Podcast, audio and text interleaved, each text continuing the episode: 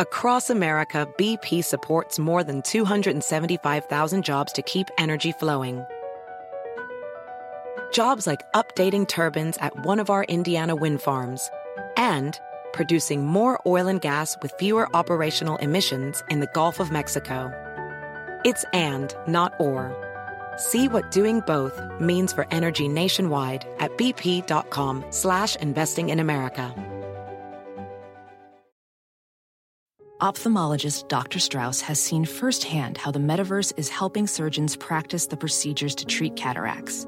Cataracts are the primary cause of avoidable blindness. He works with a virtual reality training platform developed by Fundamental VR and Orbis International to help surgeons develop the muscle memory they need. The result? More confident, capable surgeons. And even more importantly, patients who can see. Explore more stories like Dr. Strauss's at meta.com slash metaverse impact. This episode is brought to you by Progressive. Most of you aren't just listening right now, you're multitasking. But what if you could also be saving money by switching to Progressive? Drivers who save by switching save nearly $750 on average, and auto customers qualify for an average of seven discounts. So multitask right now. Get your quote now at progressive.com. Progressive Casualty Insurance Company and affiliates national average 12 month savings of $744 by new customers surveyed who saved with Progressive between June 2022 and May 2023. Potential savings will vary. Discounts not available in all states and situations. And now Justin Tucker will come on. This is going to be an epically long field goal. This will, in fact, be a 66 yard attempt for Justin Tucker.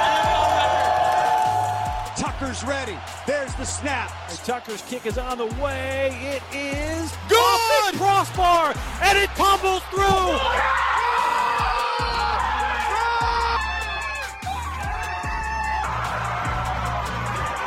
Off the crossbar and through. Oh my goodness, are you kidding me? Unbelievable. Unbelievable. Justin Tucker with the longest field goal in NFL history. The hay is in the barn. The longest field goal in the history of the NFL has just beaten the Detroit Lions. Only the Lions. Only the Lions. Well, and you know, that's still a weird, Chris, optical illusion a year later. Ugh. Even now, when I watch that from the end zone view, Yeah. it looks like it hits the crossbar and bounces back and lands on the ground when it's actually hitting the the the net. I still see it now, and in my brain, it's hitting, bouncing back, and landing in the field, not going through and hitting the net. Well, there's a. I think there's. I, I think one of the best parts of the the video is you you catch Lions fans who I think think it bounced the same way, where they're like they're cheering because they think he missed it, and then you see the delayed reaction to go, oh no, wait, it bounced the other way and went in. That was one of the most unbelievable moments ever. Uh, that really was, and that they, they were truly like the cardiac cardiac kids there early in the year, the Baltimore Ravens, and he is phenomenal. He's the greatest. He's the greatest kicker I I've ever seen. That's all I'll say in, in my lifetime of football. I know you've been around longer than I have, but I've never seen so many such, a guy so automatic and so explosive at the same time with his right leg. Uh, he's a he's a weapon for this football team. We were talking after the show yesterday about the shift from the straight on toe kick to the soccer style, as they called it derisively in the early 70s. The Europeans were invading and taking the sport over, at least displacing all the Lou Groza's straight on toe kickers. But it's more accurate, more strength, and we just keep seeing the kicks get longer and longer. Chris, when I was a kid, a 40 yard field goal was impressive. Right. And then at some point, 50 became, wow, 50. You're really 50? You've been drinking? yeah. Fi- And now it's like 50's 50's automatic. No big deal. Right. 50's no big deal. 50's not even impressive anymore. No. You impress me when you get to 55, 56, 57, 60. You want to impress me, you kick a 60 yarder. I mean, you got safeties kicking 65 yarders in practice for crying out loud. So I think it's just a matter of time before somebody hits from 70. And I, I agree. Justin Tucker is the best kicker that I've seen for a career. Right. I know Adam Vinatieri has Clutch more clutch kicks because Right. he's had more opportunities Yeah. to have the clutch kick. The kicker is kind of limited by, you know, the rest of the team. Right.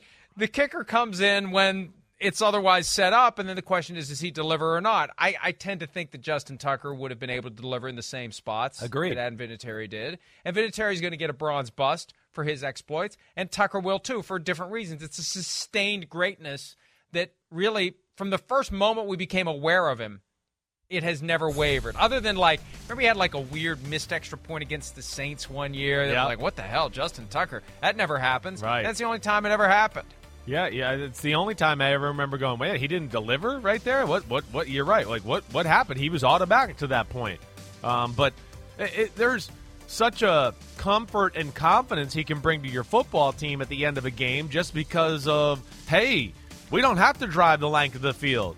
I mean, if you remember that drive, they were backed up with a big fourth down, and Lamar made a great like you know, I think it was fourth and 17 or 19, or might have been fourth and 25, and he hits the deep crosser across the field, and you're you get close to midfield, and you start to go, whoa, we're we're at midfield, few more yards, and we're in Justin Tuck range, and that takes great pressure off an, an offense and, and gives a team confidence that way. He's he's amazing, uh, he really is, and um, it's it's nice to see that they've rewarded him. It's funny, I do the Madden Ultimate team every year, and of course, I'm getting close to the point where the team that I have gradually built that kicks ass and takes names is going to be reset to 59 across the board. But once you get that Justin Tucker kicker, you're right. You're getting points. You cross the 50, you're in field goal range. Yes. That is a huge benefit for the Ravens offense. They're getting three. They're getting three a lot more easily than other teams. And speaking of three, the Cowboys brought in three kickers yesterday for tryouts. I mean, you either have Justin Tucker or you don't. And most teams don't. And the Ravens were wise to keep him. Here's and here's why we're even talking about it. They signed him to a contract extension yesterday. Justin Tucker meeting with reporters to talk about how quickly his new record deal, six million per year, came together. This did come together quickly. Uh, I joked to Harbs one day out at practice. We were just kind of generally talking about the idea. I said, I think something could get done in like five minutes. And sure enough, it took about five minutes. I mean, we just and the the way that uh, Nick Matteo, uh, Eric DeCosta, the way the everybody upstairs handled, uh, you know, handled the the, the process was. Um, you know, it was, it was just really, really good. What was and continues to be most important to me is, um, you know, just being in the plans for building a championship, um, you know, and feeling valued uh, as a part of that process. So, uh, like, listen, this this deal for sure checks all the boxes for me. Um, you know, and for all intents and purposes, this is a, the type of deal that will, you know, more than ensure that I will, you know, be a, a Raven for life. And you know, for, for for that alone, I couldn't be more happy. I recall Justin Tucker had a contentious negotiation with the Ravens the last time around. He was franchise tagged. It didn't look good. Then it finally worked. And you know what? I frankly think that now, I I don't want to psychoanalyze the situation, but Justin Tucker does have an agent. And I think the Ravens were so happy to have a break from the Lamar Jackson morass and actually have an agent to negotiate with. It did take five minutes. And look, Chris Boswell just got a contract last week Right, that pays him that's five million right, a year. exactly right. That be- boom. Okay, Boswell five, Tucker six. Right. It's a lot of money for Tucker, and it's a steal for the Ravens. Pete was making the point during the break, and look, kickers are kickers. All due respect, but this guy's the best one.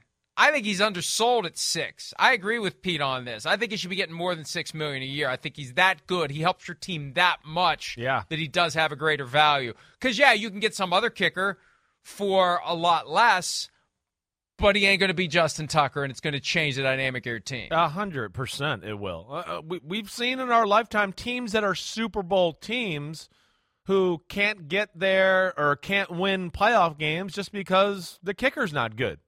Uh, there, there's been plenty throughout history where you go, man, the team is a Super Bowl team, but wow, they lost these three or four games because the the kicker missed a chip shot field goal or missed a you know a game winner that was pretty makeable, and now they're a 39 yard field goal missed after not missing any all year long. Exactly. like well, I yeah. was just about to go. 1998 um, Vikings. I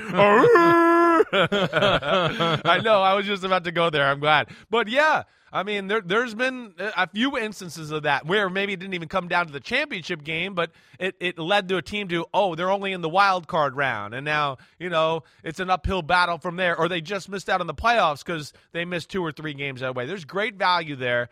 And yeah, the deal definitely got done because of Boswell. This is one of those where it is so obvious that he's the best that I'm sure they felt a little uncomfortable almost the fact that they were like, wait, somebody surpassed him. Like eh, this guy is on another level from the rest of the league, and I don't think anybody's really going to argue that. So good for them to do that. And and you're right. I wouldn't have been. He's getting six. Boswell's getting five. That's a 20 percent increase. But he probably is worth more than that. I, I wouldn't have been mad if he was getting seven and Boswell got five. I think he is that great. I'm I'm with you and Pete on that one. Next on the list is Falcons kicker Younghoe Koo at 4.85 million per year. And Jersey look, guy. kickers are making a lot more than they've ever made, Yeah. but they still don't get a big piece of the salary cap. I mean, six million is underpaid. It really is for Justin Tucker. The Ravens should be very happy, and Tucker gets a new deal with two years left on his last one. That's great, but he's he's still more valuable to the Ravens than that contract would suggest. So, but hey, if he's happy with it, right? Yeah. It's, it's a win-win. If the Yeah. player's happy, that's all that matters. And he got more money than he otherwise would have gotten, so he can be happy. The Ravens are happy to welcome back J.K. Dobbins from the pup list. Tore an ACL in the final preseason game last year. Remember, it was like one guy after another: Gus Edwards and J.K. Dobbins, and and uh, now and Dobbins was great. He averaged six yards per carry in 2020 as a rookie. Led Yes, all did. NFL running backs. Um, and there was a question, there was a back and forth earlier this year, I think, with him and uh, Ian Rapoport about whether or not he's going to be ready for week one. All signs are he's going to be ready for week one. And what, what th- think about how the Ravens fought and scratched and clawed last year through all of that adversity from preseason. They, they, they come into the year with Uh-huh. a, a stacked deck and they keep it together. They're, they're a team to be reckoned with, not just in the conference, but in that Bengals, Steelers, Browns AFC North. Yes, I'm glad you said that. That's where I was going. I mean, watch out for the Ravens. Watch out. Uh, they were killed by injuries last year, just absolutely ravaged. And again, it's a running football team. They're built around their genius and Greg Roman and the run schemes. You know, Ronnie Stanley was hurt, right? I mean, they had issues. They had no Orlando Bloom. You know, this year, or, or Orlando Brown, excuse me. this year, you hope to have Orlando, did you see Orlando I know. Bloom? I just wanted to give The Katy actor? Perry's husband a little, a little love. Ronald Reagan, the actor. right. But yeah, I, I mean, we, I, I I think that is a very real thing. I think we got to get back into Baltimore's a legit Super Bowl contender when you evaluate the culture of their team, the people they got on their team. There's a lot of talent across the board, and I think a year like last year, where you know they just missed out and all that, I I definitely have Baltimore as one of those teams marked to go. You know, watch out. Didn't make the playoffs last year, but I think is a serious Super Bowl contender this year. Yeah, look, I agree with you completely, and uh, I, there's a lot of Super Bowl contenders in the AFC. It's insane. But it all comes down to all these little things we're talking about: injuries, motivation. There's a target on the Bengals. There's no target on the Ravens. There's nothing on the Nothing. Ravens. It, that suits them perfectly. Yes. Because when when you have a team that is being overlooked, number one, they don't get a big head. You don't have to worry about that. If you're John Harbaugh, you don't have to worry about anybody reading their press clippings preseason. Nobody thinks anything of the Ravens. And then he can turn around and use it as a chip on his shoulder. Exactly. Nobody believes in you guys. It's the perfect double whammy to be overlooked when you have a good team and nobody's paying attention to you. That's right. Uh, we know John Harbaugh. He's the chippiest of the chippies. I mean, he is. You know, he's feeding that, uh, the, feeding the beast there, and pouring gasoline on the fire with that conversation. Plus, you know, as we've talked about with certain teams, they just seem to collect those kind of guys, anyways. They kind of collect the guys that are like. Wait, we haven't been in a bar fight in a few days. What's wrong with this? Let's get in a bar fight. We like that. That's what we do. You know, they I always say they pillage the biggest, baddest dudes on the planet every year. And they've improved their secondary. Their O line should be healthy. If the running backs are healthy along with it, don't worry about all the, oh no, they don't have great receivers. They got enough there. They got some young receivers and a tight end that are really damn good and an electric quarterback. and uh, you know, new fresh look on defense here without Wink Martindale. So I am very excited to see what they bring to the table, and I, I think you're right. I think they're one of those teams that's kind of be on the on a mission, and especially with a quarterback that I don't know. It's still the weirdest contract situation ever. Ain't happening. Ain't But- happening. No, I'm agree. So it's going to even have him more motivated. Exactly. That's what I'm saying. year. Exactly Yep. right. So he's going to be more motivated on top of his game, so he can maybe get to the Super Bowl or win the Super Bowl, and then be like, "Here, make me the highest paid player Joe in the Flacco. NFL." Exactly. Joe Flacco, 10 years later, Yeah. the exact Joe Flacco situation. Best offer made by the Ravens. No, thank you. I'll go win the Super Bowl. I'll go be the MVP of the Super Bowl, and then you're going to have to make me the highest paid player in football. Even then, I'm not sure the Ravens and Lamar Jackson can work out a contract without an agent, but that's for down the road. Uh, you mentioned offensive line. There is one injury issue, and it is right at the heart of the offensive line. First round center Tyler Linderbaum. There was a report that he has a Lisfranc injury in his foot. Obviously, that's never a good thing. Here's John Harbaugh talking about that yesterday to reporters. There was an NFL Network report that um, Linderbaum is dealing with a Lisfranc sprain. Is that is that new information? That's not true. That's not true. It's not a st- uh, sprain. There is a ligament. It's not that ligament. It's a different ligament. So he's had the Lisfranc before. There's no separation. There's no Lisfranc sprain per se. That's my understanding. You know, I'm not a doctor, but I play one in press conferences, as you know. But that's uh, that's what I was told. So the news is the same as the last time we talked to you. Yeah, he's just got he's got he's got a soft tissue, you know, type of a deal, ligament type of a deal in his foot. That uh, is not a serious thing, but you know, we want it to be right and healed. So you know, it's going to take a few little bit of time, but it's not a Lisfranc.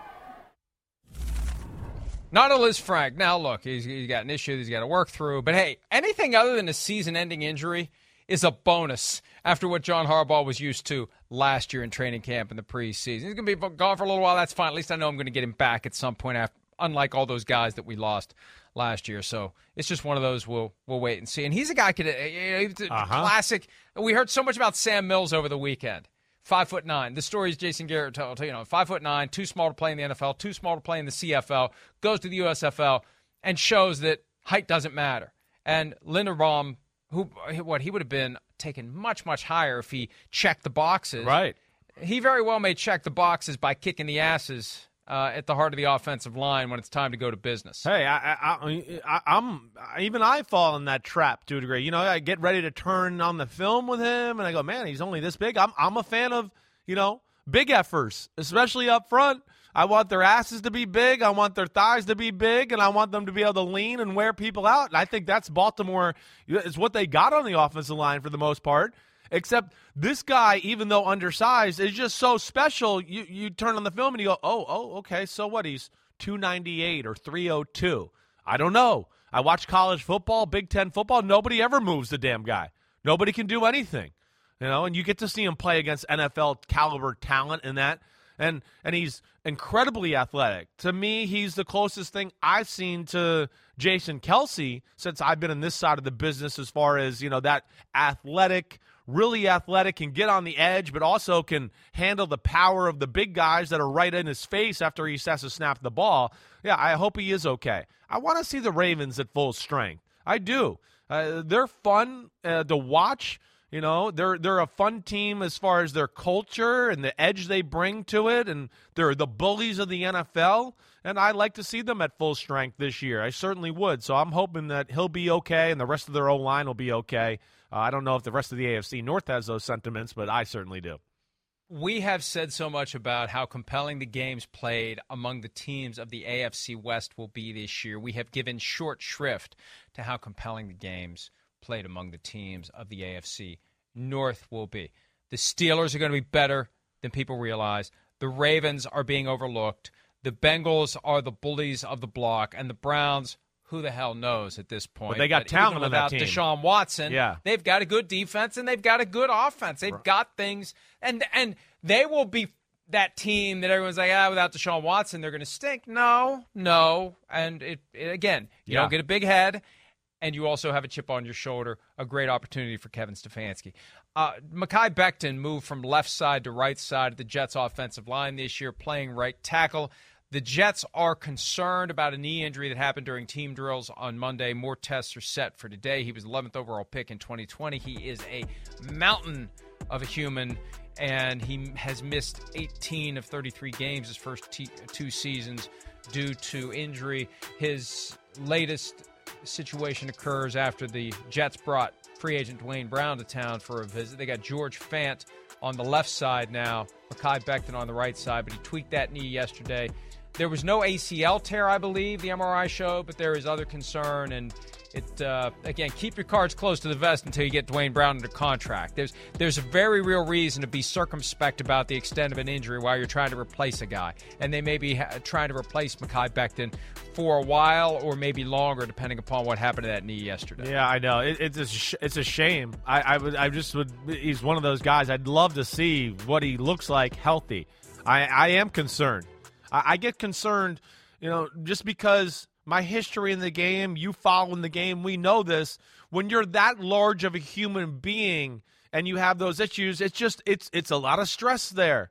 And then of course you are coming off a surgery and it's just it's not, you know, it's not like you or me. It's not like, you know, John we see down in the corner who's five nine and 174 pounds coming back. No, this is a guy that's, yes, 350 and able to apply force into the ground that's way greater than that.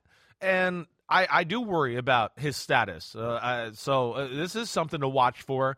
I, I felt like the Jets had the offensive line in a good spot. And I think even yesterday, right at the end of the show, I was, I, or during commercial break, I was kind of like, huh, you know, I wonder, you know, why they got Duane Brown in there. Are they a little worried about something? I think that was our answer. I think there's been some, I wouldn't be shocked if this has been acting up a little by little, and this is on their radar. And then yesterday was the day where it was like, oh crap, now he's, he is limping and he can't practice. So I would think for the status they're at right now, Joe Douglas, Robert Saleh, such a big year, and guess who they got to play the first four games of the year? The AFC North. Uh, they they they might have to sign Duane Brown, and so what if you got to throw a few extra pennies and dollars at him to make that done, get that done? You got to change that narrative here in New York, and I think they got enough talent on this football team, but they got to stay healthy and find a way to steal a win or two early in the game to gain a little confidence. I don't know who or how the Jets pissed someone off at 345 Park Avenue, but the last two years, it's unreal. crippling front end of the schedule. They've got winnable games this year, but by the time they get to them, all hope will be lost potentially. They're going to be underdogs like every game the first half of the season. I mean, it's it's ridiculous, and uh, so that means they got to be ready to go week one, and that may be with Duane Brown on board. Let's take a break. We're going to look at the NFC West. Our training camp grab bag series continues with the division that currently is ruled by the Rams. We'll be back with more PFT Live right after this.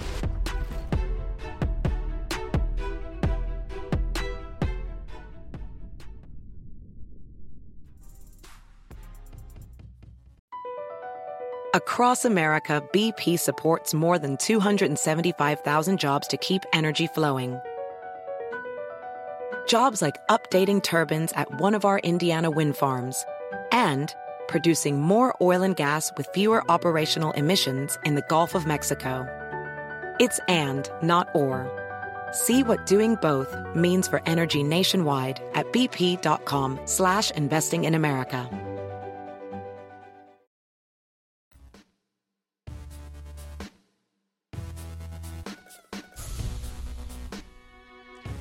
Von Miller, newest member of the Bills, or at least one of them, trying to get Odell Beckham Jr. to town with a Photoshop. Pretty well done, too, of OBJ with the Buffalo Bills. Let's chase this ring again, said Miller. OBJ responded, What's the locker next to you look like? And hey, Chris, remember when we were talking about teams having to have that willingness to go all in, I said at one point, yeah, if the Bills had gone after Von Miller and OBJ instead of the Rams, they're the ones who would have won the Super Bowl. I, you, it's it's about knowing when to strike. You, you lay you, you lay the foundation for your team. You're competitive. You're you're making, and then you got to know when to go grab the brass ring, and that's what the Rams did, and the Bills didn't.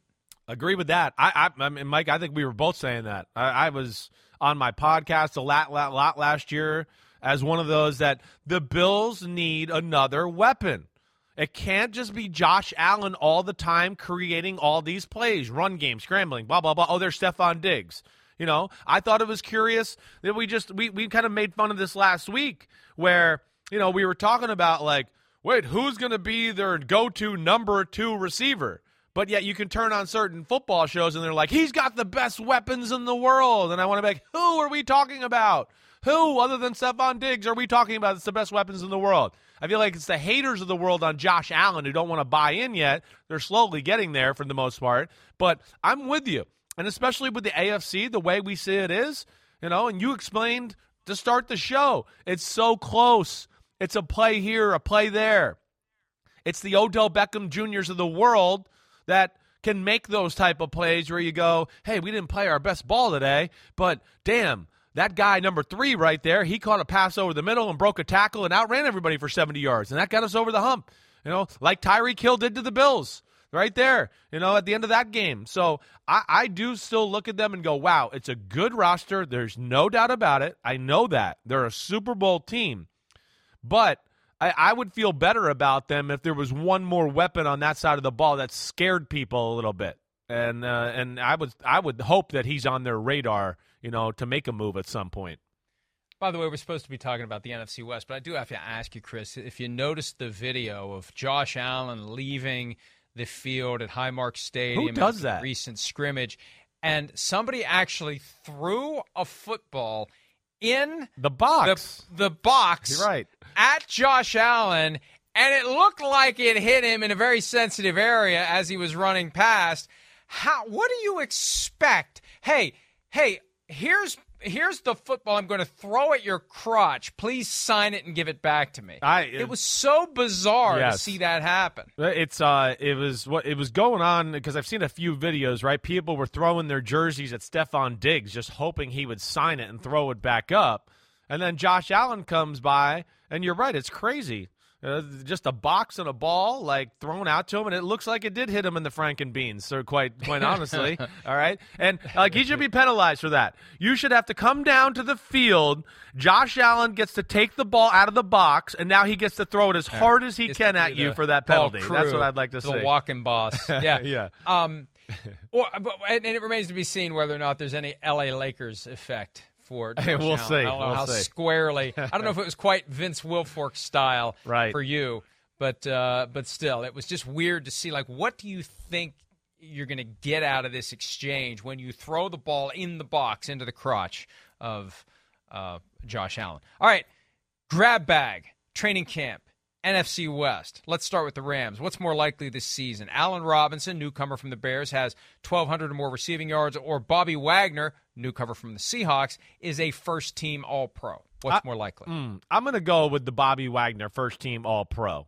Uh, he's still a really good football player. You know, he's on a marquee football team where, you know, even if he you know, doesn't play at an All Pro level, I think he'd probably get a lot of votes for that just because he's the popular name at that position. And, you know, sometimes th- that can go on a little too long in guys like that's career where they keep getting votes like that. Allen Robinson, yeah, I got to see it a little to believe it. I do think he can dance around that thousand yards. Certainly, twelve hundred to me is another stratosphere that I don't know if I'm willing to go there quite yet. So I'll go with Bobby Wagner, first team All Pro. Yeah, I agree with you. Reputation means a lot when it's time to cast those ballots. Last year, he was a second team All Pro for the first time in five years. He had five straight seasons as a first team All Pro. You get with a better team, you're going to be more likely to be the first team All Pro. We're going to hear a lot about uh, Bobby Wagner this year with the Rams. All right, let's move on to the 49ers. Buy or sell. This preseason matters more to Trey Lance than any other second year quarterback. I'm buying that all the way. All the way. Yes. That's a guy that's got to play. He's got to get used to life in the NFL. Got to keep his body safe. Got to throw the appropriate balls that we talk about so much last offseason, where it's like, hey, you can't throw the ball 105 miles per hour when the guy's four feet in front of your face and expect him to catch it. So it's all of that. There's some polish that needs to go on. And I also think within that, it's important to him it's important to Shanahan, I think, to kind of figure out what he can expect or how much he can handle or how he wants to play that way. So I am buying that all the way. I think it's clearly the most important preseason uh, for any of the second year quarterbacks. Yeah, look, I think it's important for Trevor Lawrence, but he doesn't have the pressure on him that Lance does and the scrutiny. That's that's the difference. This is his chance. He's got to get ready. Everyone's watching. They gave up Jimmy Garoppolo to get him. They invested three first round picks plus to get him. Right. Everything he does is going to be watched very carefully, and his durability, I think, is going to be the most important factor, and that's going to hover over him all year long. Fill in the blank. The Cardinals player who needs the biggest preseason is who? Uh, I, I, I'm going to bring up somebody that I, I kind of had this conversation a little yesterday on on, on the uh, Chris Sims Unbuttoned podcast. I'm going to go with Isaiah Simmons. Know, I, again, I know a lot of the starters and those players are not going to play a ton, but Isaiah Simmons, this is year three, right? There was some disappointment last year about how he played. He was taken out of the lineup in some certain situations. He wasn't starting games. You know, I think he's got to learn to maybe play a little bit more of a physical brand of football, take on blocks, learn how to get up, fill this hole, do that. We know he's an athletic specimen, sideline to sideline and all that. But they got rid of, um, uh, you know, uh, he went up to the Minnesota Vikings. Uh, Hicks, the linebacker. Jordan Hicks. Jordan Hicks, thank you. I wanted to say Akiem Hicks, and I couldn't get it get it through my brain there. They got rid of him. So Orlando he's, Bloom. He's a guy. he's a guy that I'm going to have my eye on. You know, they took a chance on him, taking him the top ten, thinking that you know, hey, he played all these positions in college, but we think we can make him, you know, a linebacker in the middle of the field and do that. And I don't know if that's necessarily paid off for them quite yet. So I'm going to be looking at him closely. I'm going to flip it back to the guy that was all the focus of all the scrutiny and criticism two weeks ago in Kyler Murray because I remember they had a an ESPN preseason game last year and their offense was crap. It was horrible, and he was talking to Lisa Salters on the sideline. Oh, he didn't kinda, wanna play. Oh, it doesn't really. It doesn't really Yeah. matter. It's just a preseason, Right. And yeah, they they they were pretty damn good out of the gates, but. You throw on top of it the homework clause and all that, and if, if he sputters this offseason, it's going to be a lot more conspicuous than it was last offseason. Yeah, uh, Preseason. Uh, yes, Preseason. I know. I, you- you're, well, you're right. He's he's not going to be able to get away with maybe some of that. People are going to extra, you know, extra scrutiny over comments like that, and you know, yeah, he he he took that right, you know, head on last year. Uh, you know, the preseason. I just want to play when it's real and all of that. Uh, he's gonna he's gonna have to be careful maybe with some of that wording now that this whole contract situation arose a few weeks ago.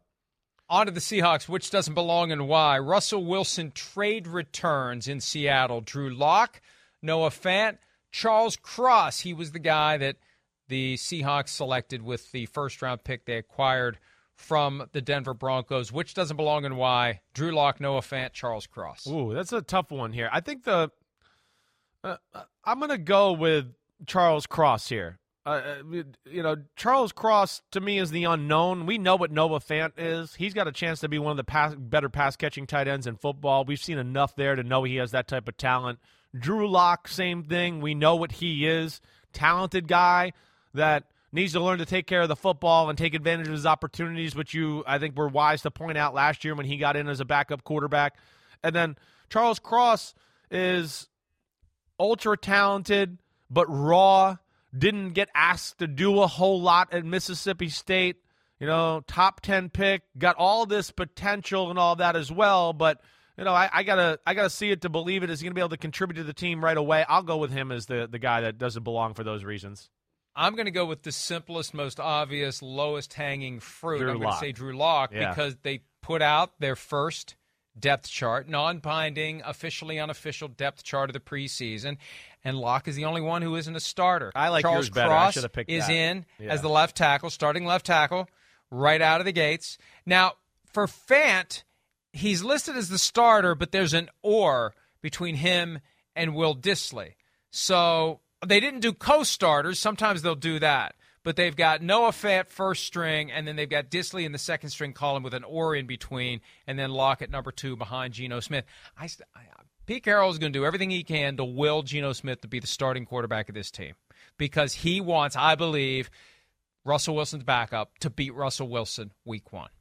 He wants nothing more than to beat Russell Wilson with his understudy from last well, year. Well, I think there's that, and this is another thing that I, I wish I would have said yesterday that I, I didn't quite articulate a little is I would worry about the emotions of Drew Lock in that game of wait, I'm going to show Denver what they missed out on. I'm going to show them. I'm going to fit this ball into a 40 yard tight window down the field. Oh, it got intercepted. Hey, Pete, we're down by 21 because I've been, my ego got the best of me and I'm trying to throw lasers around to show Denver they messed up.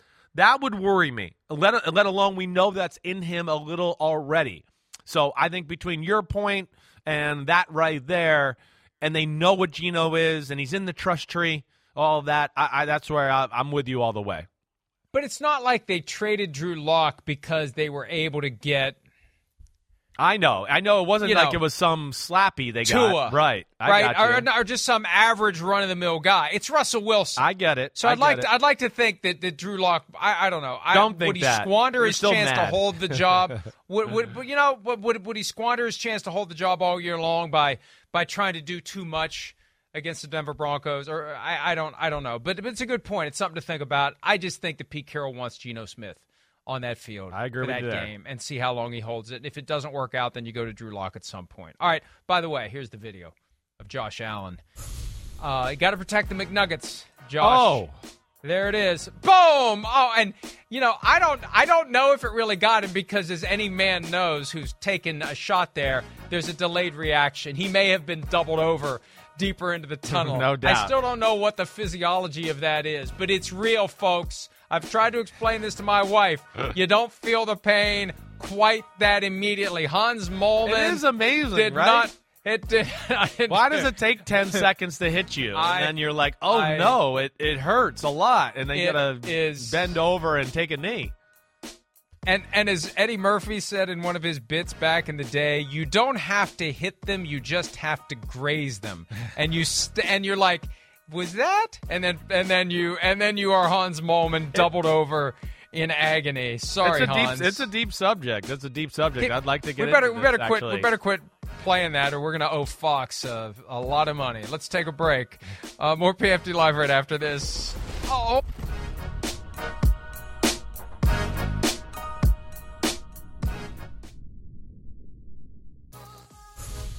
For me, I'm just going to go out there, uh, enjoy every bit of it, uh, and try to find a way to get back to that big game and win it. Because I mean, that's at the end of the day, that's everybody's goal.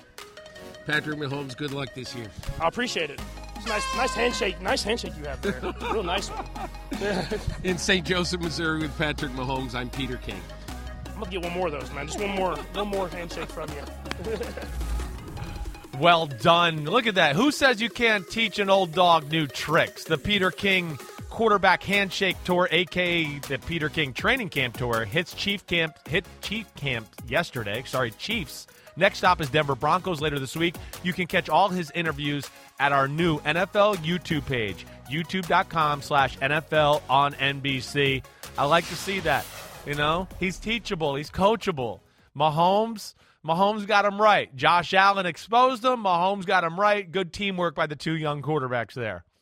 Peter King was as oblivious to the handshake offer from Josh Allen as Josh Allen was to the football that he took to the crotch. Continuing the subject, we're we're we're we're hard at work researching the entire medical reality that that we have to deal with when we do get hit in that spot. All right, the NFL Players Association has been reeling in recent days. It was a weird week. On Monday, there was a sense of celebration. Judge Sue L. Robinson suspends Deshaun Watson only six games, even though she found that he committed multiple violations of the personal conduct policy in multiple different ways and that he wasn't truthful about it. He engaged in nonviolent sexual assault, and somehow the legal maneuverings of Jeffrey Kessler managed to limit it to six games. What a victory! Oh crap, the NFL has appealed the decision to the NFL. We're screwed now. That's kind of how the week went. And one of the things that we were explaining, Chris, very loudly and very confidently was the idea that unless the NFLPA appeals the six game suspension, any saber rattling about a lawsuit that could be filed by the NFLPA with a request that the suspension be delayed until the case is resolved. And we saw Tom Brady on the field for a year, and we saw Ezekiel Elliott on the field for much of a year because of that kind of success in court. Ho ho!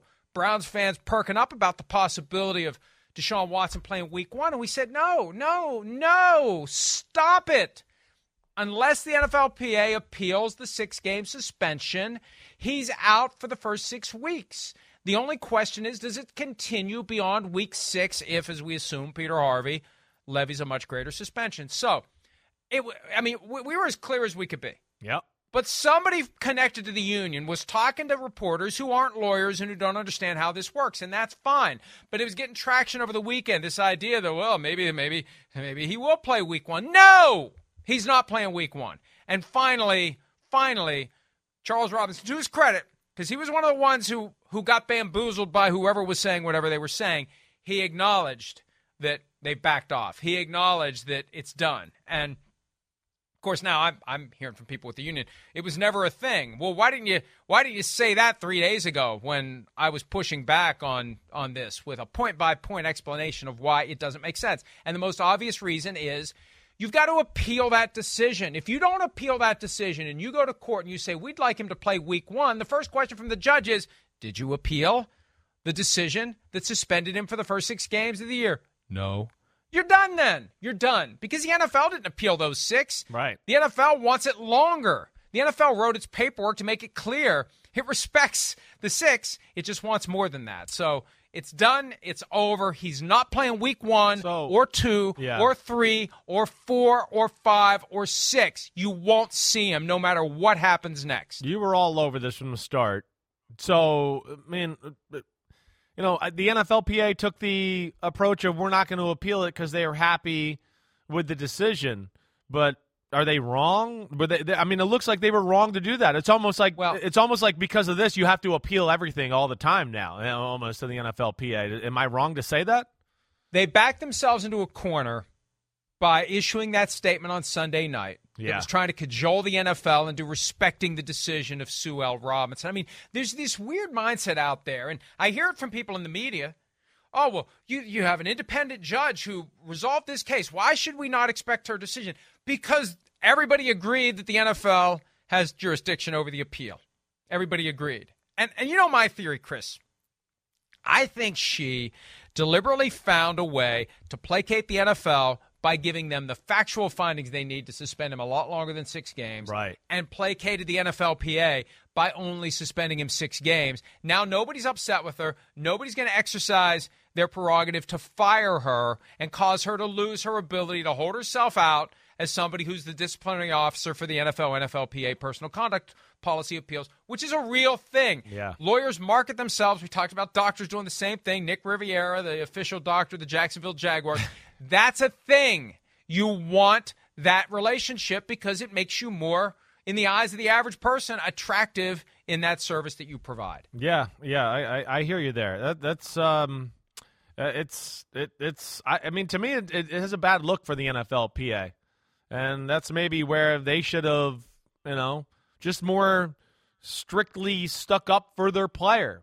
You know, a little bit maybe like other sports. They did. They did. They, I know, they, but maybe they need to they, claim like, hey, six games is that's still too much. He missed all last year, and we're going to appeal it. You know, just for this very reason, and that that to me is where again we know the owners have all the power really in this league.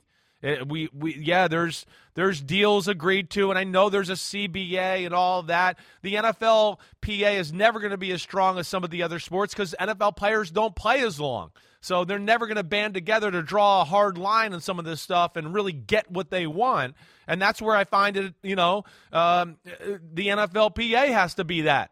They got to be the jerks here. And I don't know if they were jerky enough on the behalf of Deshaun Watson. Again, I'm not sticking up for Deshaun Watson here. I'm just talking about the NFLPA and things I've seen throughout my lifetime covering the NFL. And I think they dropped the ball as far as he's concerned with this one.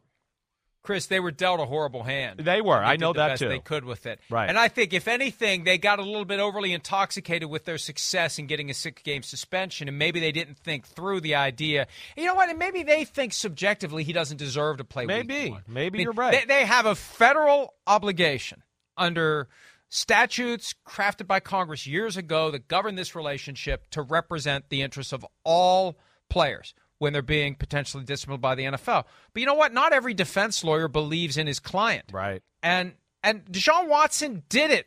Judge Robinson found he did it. Nonviolent sexual assault of at least four individuals, the four that were presented to her, he did it. And uh, I, you know, the, the union has done a good job of making chicken salad But the reality is, the, the chicken salad is gonna is gonna turn quickly back into what it originally was once Peter Harvey issues his ruling. That that's that's it, plain and simple. And now we wait. We talked about it yesterday. I expect the decision at some point this week. There's been a question of whether or not the union wants to have a hearing on appeal. It doesn't matter. There's no new evidence. It's just a way to talk to him, try to reason with him. And I know Jeffrey Kessler probably thinks he could maybe, maybe try to, to you know, pull a Jedi mind trick on him. It's it's just not going to work. Peter Harvey's going to do what he thinks the league wants him to do.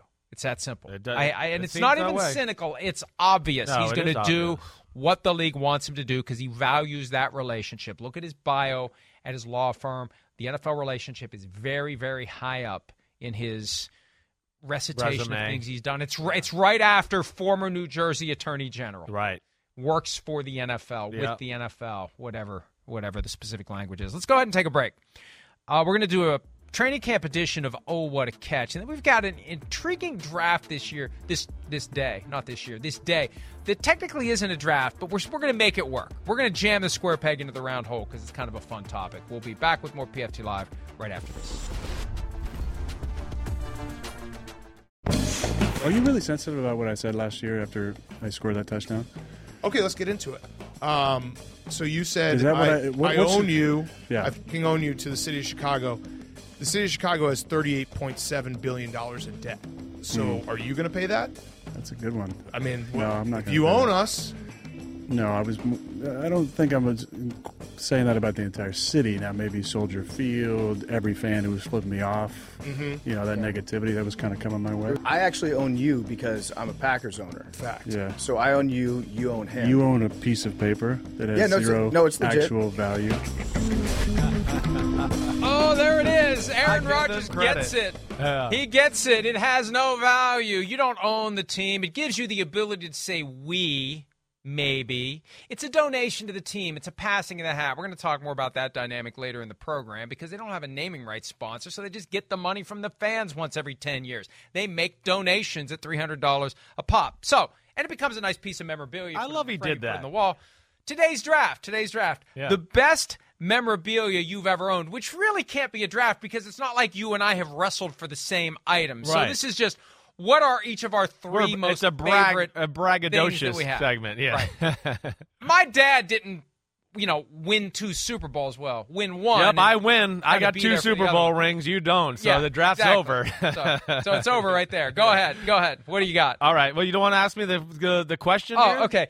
Well, how, I, I don't no know way You don't know the answer. I know, You I'm don't know. sure. Who did Big Phil throw his first career touchdown to, and do you have that ball? No, I, I, I honestly, when I just I saw this, I was like, oh man, I, this is one I might not actually know, and mm, I'm gonna say Ernest Gray. I don't, but I don't know Ken that. Johnson. Ken Johnson. Week five, 1979 Wow. at New Orleans. Running back Ken Johnson. I, But go ahead and take the first pick anyway, because we're not going to have any overlap. Okay, yeah, that's there's, right. There's, doesn't no, there's no must-have pick that I was squatting on, waiting for you to miss the question. Go well, ahead. the coolest moment, I'll maybe you know one of the coolest moments of my life, and yeah, I've been very fortunate to be around some really great sports stars and stuff like that. Um, but the, the takes the cake is.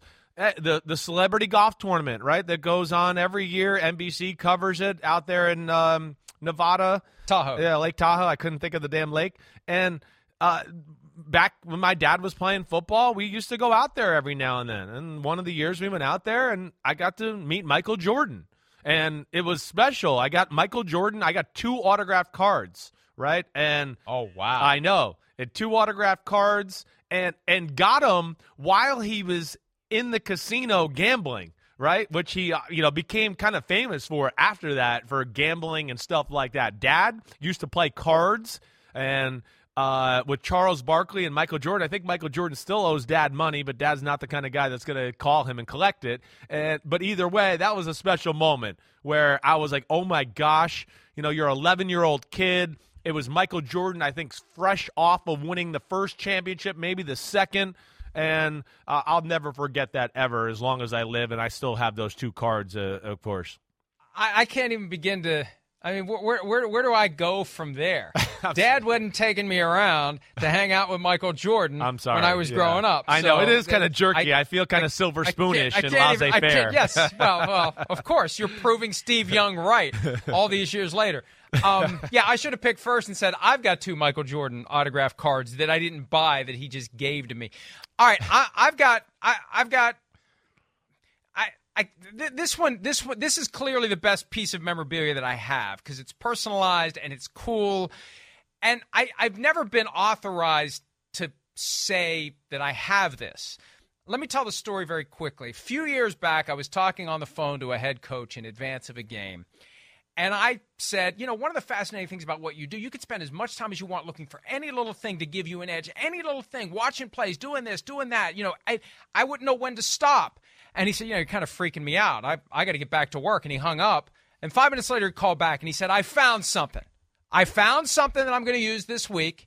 I'm writing the play up. I'm sending you the card. I'm putting it in the mail. And I'm going to use it during the game. And it's going to work and I'm going to call you afterward and I'm going to tell you it worked and the play's going to come in the mail and it all happened. That's amazing. It all happened exactly as he said, and I have the card in loose sight down in the barn. I hope the barn doesn't burn down. It's got the play call on the front, the name of the play. It was one of these that coach saw someone else do something, and either that's going to work against this defense, used it, and it worked, scored a touchdown, won the game. And I, I, I've never asked, can I tell the story, Right. like disclose the name. So I'll tell the story. Maybe one of these days. But, but I can you who it verify. I And can it's, verify. it's everything. It's Yeah. it's the it's the it's got the name of the coach printed on it. It's all signed. You know, it's all handwritten. It's got it's great. It's great. It's awesome. It's great conversation piece for anybody who comes to the barns. First thing I show people. So Uh, that's mine. That's it's hey, that's cool. I don't give a damn, you know, whatever. Michael Jordan, whoever. That's that's damn cool, right? and it there. happened against the Vikings. Uh, that's even Arr! better. that made it. yes, I love it. I love it. That's why he liked. That's probably why he did it to you even more. But I can verify so, your spoiler story. alert! It wasn't. It wasn't Mike Zimmer. Yeah, no, wait, Uh, wait, wait. It definitely that wasn't him. I can tell you that. play in his life. he didn't drop an offensive play in his life. That gave it away uh, right away. Well, All right, the only what thing else you Mike got? Zimmer wanted to give you is a right hook to your head. Um, so, Still so- may. Yeah, still right. Uh, uh, I I have a Muhammad Ali autograph glove. Uh, that's How's that number one? Not number one. Forget Mike. Sorry, Michael Jordan, but a Muhammad Ali autograph glove is going over and above because you can buy a Michael Jordan autograph card. Yeah, you can't. I think. I think it's probably hard to find on eBay or Etsy an autographed Muhammad Ali glove. I, I I didn't know which one to pick first, but you're right, and uh, I am feeling more like a spoiled brat the farther we go on this this draft Yeah, here. but yep, I didn't I didn't get to meet Muhammad Ali. This is something that you know uh, was was given to my father, really. So I'm not going to take full credit here. One was personalized to him, and then the other one was just his autograph, and I have the other one, and. Yeah, I mean that's special. You know, Muhammad Ali being from Louisville, I had someone that my dad knew. You know, there was a common someone that knew my dad and Muhammad Ali, and they, he got it orchestrated. But yes, I mean Michael Jordan, Muhammad Ali, uh, it just doesn't get any bigger than that. So yeah, that that was a pretty damn good one. Hey, hey, I think Phil could. I think Phil could have gone a couple rounds with Muhammad Ali. Oh yeah, Phil's- the the big effer, he could have hung in there and taken a few jabs to the head before Muhammad I mean, knocked you know, him out. He could, he, could, he, could, he could at least pull like a Tex Cobb and just take a beating for 15 rounds and then, you know, nobody can never Simms go can down. take a beating. That's for sure. We know that. All right. Uh, next one for me. This was one of the years we were at the Super Bowl and we had the NBC Sports Radio show and we had a helmet there and we had people sign it all week and I've got it down in my library. I gave a significant contribution to charity in order to secure the thing and bring it home. And there's all sort I mean Hall of Famers all over it. I got a list of all the different autographs that are on it. And you know how it goes Super Bowl week. All the ones there, but best story of all, it was 2016. So it was out in in San Francisco in advance of Super Bowl 50. Jared Goff made the rounds that week along with Joey Bosa. They were entering the draft. And Jared Goff, obviously the first pick in the draft, he signed it. And my son was very concerned that Jared Goff's signature was on this helmet with all these Hall of Famers and Cedric. I said, Why are you so concerned? He said, What if he sucks? So that's that's a fair that's a fair concern. fair If he- assessment. If he if he just maybe that's why I'm mad he didn't make that throw to Brandin Cooks in Super Bowl 53. My helmet becomes more valuable with the presence of Jared Goff's name on it, his Right. autograph on it. If he actually becomes more than Jared Goff had been. All right, do, do we got to go to break? or Are we doing the last one? One more minute. Let's go. Last I, one. It's like so. I mean, I have a lot of obnoxious autographs. I don't. I almost don't even want to talk about it anymore because I feel like I'm. I, I I do. Well, I mean, hey, m- from my dad. I mean, I I have a helmet, of course. I got you know. I have uh, I have a Super Bowl MVP watch that I wore on the pregame show last week. I'll say that. I mean, anything my dad you know, of course, the, the rings, he'd be willing to give me the ring right now, probably. You know, he knows I'm going to share it with the rest of the family. So those are really special to me. But I do wear that watch, you know, from time to time because it was a it was a proud day, January twenty fifth, nineteen eighty seven.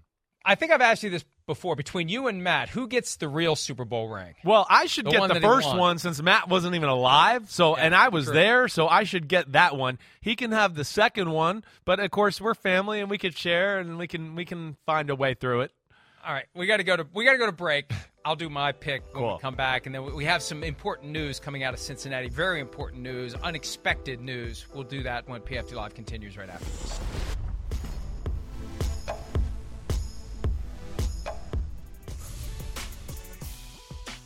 Shout out to Orlando Bloom, the left tackle of the Kansas City Chiefs. I think he would get overmatched against Jordan Davis. He'd be the guy getting pushed around on skates. But uh, yes, Chris did accidentally say Orlando Bloom instead of Orlando Brown earlier in the program. All right, the, la- the last item for me, and some may find this fascinating. I actually have a handwritten, signed thank you note from from the commissioner of the National Football League, Roger Goodell. Wow, it was. A, I, I lost you in there for a second. You said it was. A, what was it that you signed? Handwritten signed thank you note. Wow, what? The commissioner. Was yeah. he we need to drug that? test him. Was there something wrong with him that day? What the hell was he the doing? Influence of ayahuasca. He was on ayahuasca uh, with Rodgers. ayahuasca, ayahuasca. I don't know if the H is uh, silent or not. How about this? No longer silent in Cincinnati when it comes to naming rights. Paycor Stadium is now the name of Paul Brown Stadium. They have finally done it. They need the money to pay their core players. Yeah. Heyo, Paycor Stadium. Now, that's better than Acrisure. Sorry, I like Paycor better, although uh, I'm sure the money will come in handy for Joe Burrow and others. Joe Burrow Stadium. yeah, that's right. All right, we're out of time. Go go put on your Muhammad Ali glove. All right. Everybody have See a great ya. day. I'd like to punch you with it.